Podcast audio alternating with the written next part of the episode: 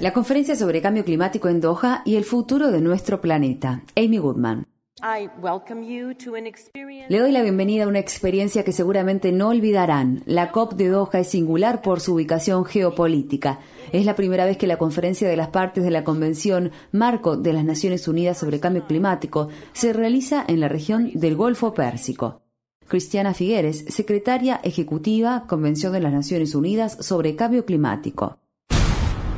Este año, la conferencia anual de las Naciones Unidas sobre Cambio Climático se realiza en Doha, la capital de Qatar, Emirato rico en petróleo, ubicado en la península arábiga.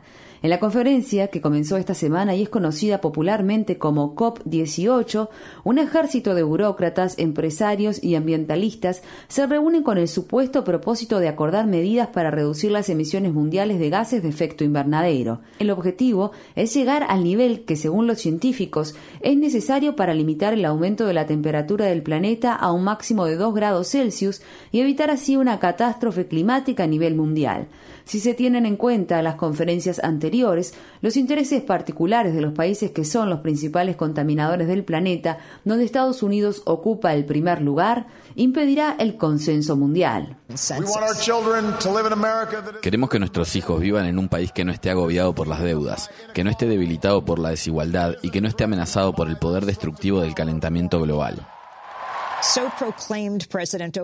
Proclamó el presidente Barack Obama en su discurso de victoria el 6 de noviembre de este año, apenas una semana después de que la tormenta Sandy devastara la ciudad de Nueva York y gran parte de Nueva Jersey, dejando un saldo de 100 muertos. Se trata de una aspiración noble. El problema es que es preciso tomar medidas de inmediato para prevenir la catástrofe que el presidente Obama quiere evitar. Estados Unidos, que continúa siendo el principal contaminador de la historia mundial, constituye uno de los mayores obstáculos al logro de un programa mundial racional para detener el calentamiento global.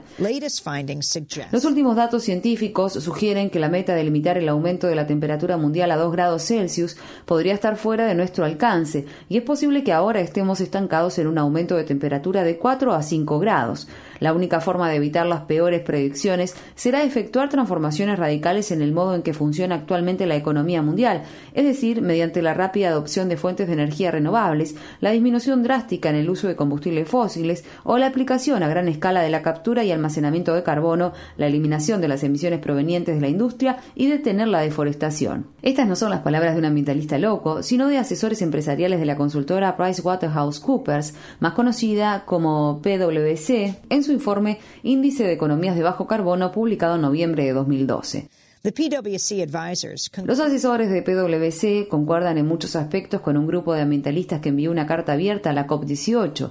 Bill McKibben, fundador de 350.org, el activista nigeriano Nimo Basey y Pablo Solón, quien antiguamente representaba a Bolivia en las negociaciones sobre cambio climático, afirman en la carta enviada a los negociadores de la COP18. Si queremos tener un 50% de probabilidades de mantener la temperatura del planeta por debajo de los 2 grados, es preciso que las dos terceras partes de la reserva de carbón y petróleo permanezcan en el suelo. No se trata de matemática ambientalista ni de una interpretación radical, declararon, sino de datos tomados del informe publicado el mes pasado por la Agencia Internacional de la Energía. Significa que a menos que se tomen medidas drásticas a nivel mundial para cambiar nuestro curso actual, el final de la historia sobre el clima ya está escrito. No queda lugar a dudas, a menos que se tomen medidas considerables, estos combustibles fósiles se quemarán, la temperatura de la Tierra aumentará y se generará un una reacción en cadena de desastres naturales vinculados con el cambio climático. La Organización Meteorológica Mundial, organismo de Naciones Unidas, publicó sus conclusiones preliminares para 2012, en las que se destacan la ocurrencia de eventos climáticos extremos como sequías, inundaciones y nieve o frío extremos, además de actividades de huracanes por encima del promedio de la costa del Océano Atlántico por tercer año consecutivo. En la apertura de la COP18 también habló el doctor R.K. Pachauri, presidente del panel intergubernamental sobre cambio climático, integrado por más de 1.800 científicos de todo el mundo, que compartió el Premio Nobel de la Paz en 2007 con Al Gore. En términos puramente científicos, el doctor Pachauri mencionó las catástrofes que podrían ocurrir a menos que se tomen medidas al respecto. Entre otras cosas, mencionó, se prevé que para 2020 entre 75 y 250 millones de personas en África estarán expuestas a mayor escasez de agua debido al cambio climático. Si la temperatura promedio del planeta excede los 3,5 grados Celsius, Las proyecciones sugieren que de un 40 a un 70% de especies podrían extinguirse en todo el mundo.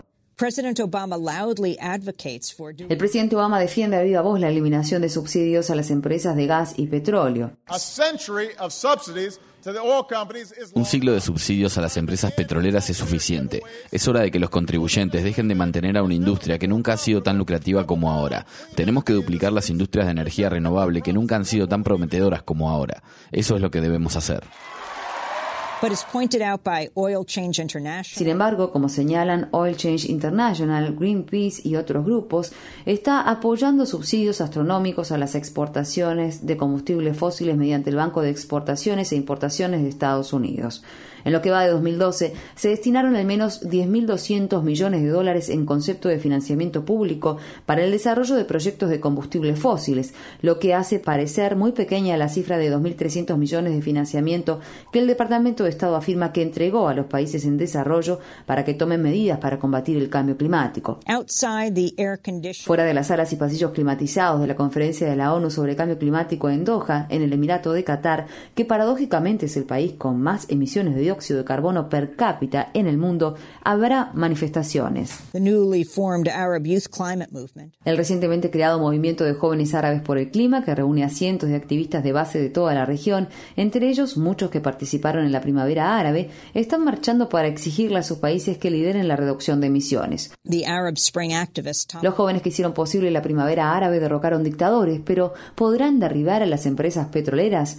En vista de la creciente expansión de un movimiento mundial decidido a lograrlo, prepárense para un verano caliente en más de un sentido.